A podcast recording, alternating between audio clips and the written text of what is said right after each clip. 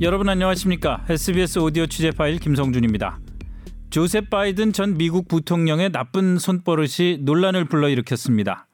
여성들과 인사를 할 때 과도한 접촉으로 상대가 불쾌감을 갖거나 위협을 느끼게 했다는 겁니다.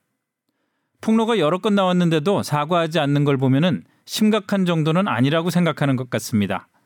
하지만 이런 사안을 바라보는 사회의 눈높이가 달라졌다는 사실을 바이든 측이 간과하고 있습니다. 더구나 민주당 대통령 후보로 유력하게 이름이 오르내리는 상황에서 자칫 여론이 더욱 악화돼 낙마할 수도 있는 가능성을 너무 쉽게 생각하는 것 아닌가 싶기도 합니다. 본질은 상대방이 느끼는 기분입니다. 내 느낌과 판단은 기준이 될 수 없습니다.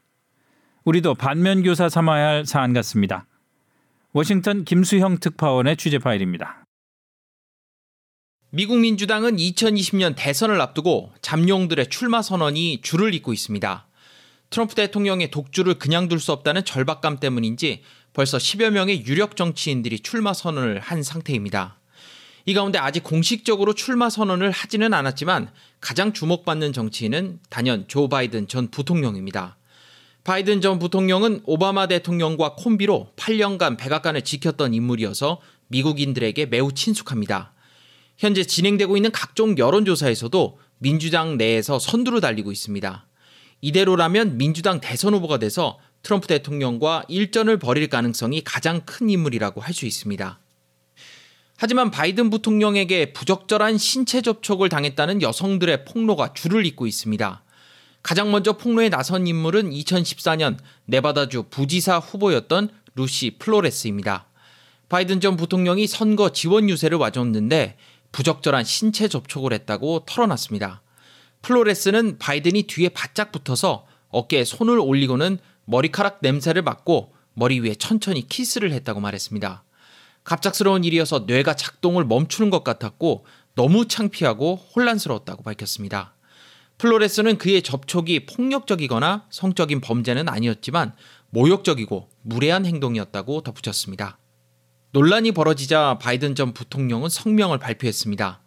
그는 그동안 선거 유세를 하면서 수많은 악수와 포옹, 애정과 지지의 표현을 했다며 단 한 번도 부적절하게 행동하지 않았다고 해명했습니다. 그러면서 그런 문제 제기가 있다면 정중하게 듣겠다면서도 결코 내 의도가 아니었다고 밝혔습니다.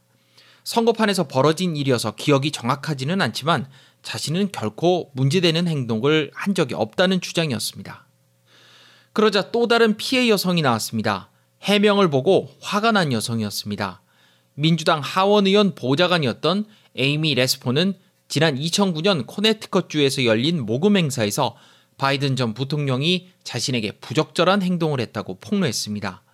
목을 손으로 감싸고 코로 비비려고 끌어당겼다는 겁니다. 자신을 끌어당겼을 때 바이든 전 부통령이 입에 키스를 하는 것으로 생각했다며 불편했다고 털어놨습니다. 레스포는 바이든의 해명에 역겨움을 느꼈다며 그의 행동보다 말에 더 모멸감을 느꼈다고 밝혔습니다. 바이든의 해명은 어떤 책임감도 느끼지 않는다는 의미이기 때문이라고 덧붙였습니다. 뉴욕타임스가 추가 폭로를 보도했습니다. 케이틀린 카루소는 2016년 라스베이거스 네바다 대학에서 열린 성폭력 예방 행사에서 바이든 전 부통령이 자신의 넓적다리에 손을 얹고 꽤 오래 포옹했다고 폭로했습니다. 성폭행 피해자이기도 했던 카루소가 자신의 경험을 말한 자리에서 이 같은 행동을 하는 것에 불편함을 느꼈다고 말했습니다. DJ 힐이라는 여성은 지난 2012년 미니애폴리스에서 열린 기금 모금 행사에서 바이든 전 부통령을 만나 사진을 같이 찍으려고 했는데 손을 어깨에 얹더니 등을 쭉 훑어내렸다고 말했습니다. 그녀도 너무 불편했다고 당시 상황을 회고했습니다. 바이든 전 부통령은 민망한 신체 접촉으로 원래 악명 높았습니다. 애슈턴 카터 전 국방장관이 취임식을 할 때 긴장을 풀어준다며 부인의 어깨를 마사지하고 귓속말을 해서 논란을 일으켰습니다. 힐러리 전 국무장관은 공항에서 만나 연인처럼 끌어안고 대화를 이어가 구설에 올랐습니다. 당시 CNN은 초시계로 시간을 재기도 했는데 무려 16초나 됐습니다. 상원의원 취임식 때는 의원 가족들의 신체를 만지며 얘기하는 장면이 그대로 카메라에 노출되기도 했습니다. 이 가운데는 어린 학생들도 있었는데 보기에 따라서는 불쾌감을 느낄 수 있는 아슬아슬한 장면도 많았습니다. 트럼프 진영에서는 아예 관련 영상을 모아서 소름 끼치는 조 바이든이라는 제목의 영상을 만들어서 유튜브에 올리기도 했습니다. 아이들의 머리 냄새를 맡고 키스를 시도하고 놀라 움찔하는 아이들의 장면이 고스란히 담겨 있습니다. 천진난만한 아이들이 이를 지켜보는 장면을 교차 편집해서 바이든 전 부통령의 행동이 부적절하다는 메시지를 강렬하게 전하고 있습니다. 논란이 계속 커지자 바이든 전 부통령이 트위터에 해명 영상을 올렸습니다. 자신은 정치가 사람들과의 연결이라고 생각했고 악수하고 어깨에 손을 올리고 포옹하고 격려하는 것이라고 여겼다고 말했습니다. 그러면서 사회적 기준은 변하기 시작했다며 앞으로는 개인적 공간을 존중해야 한다는 걸 더 신경 쓰겠다고 덧붙였습니다. 하지만 자신의 행동에 불편함을 느꼈다는 여성들에게 사과하지는 않았습니다. 일단 논란이 확산하는 걸 차단해야겠지만 출마 선언을 하기 전부터 사과할 수는 없다는 의도로 읽히는 부분입니다. 전체적인 맥락은 곧 출마 선언을 할 테니 앞으로 여성들에게 잘하겠다 이런 취지로 들립니다. 이 과정에서 가장 웃고 즐기는 사람 가운데 한 명은 트럼프 대통령입니다. 트럼프 대통령은 평소 야당 의원들에게 입에 담기 민망한 독서를 쏟아내곤 하는데 바이든 전 부통령을 향해서는 미친 조라고 하거나 지능이 낮다는 막말을 하기도 했습니다.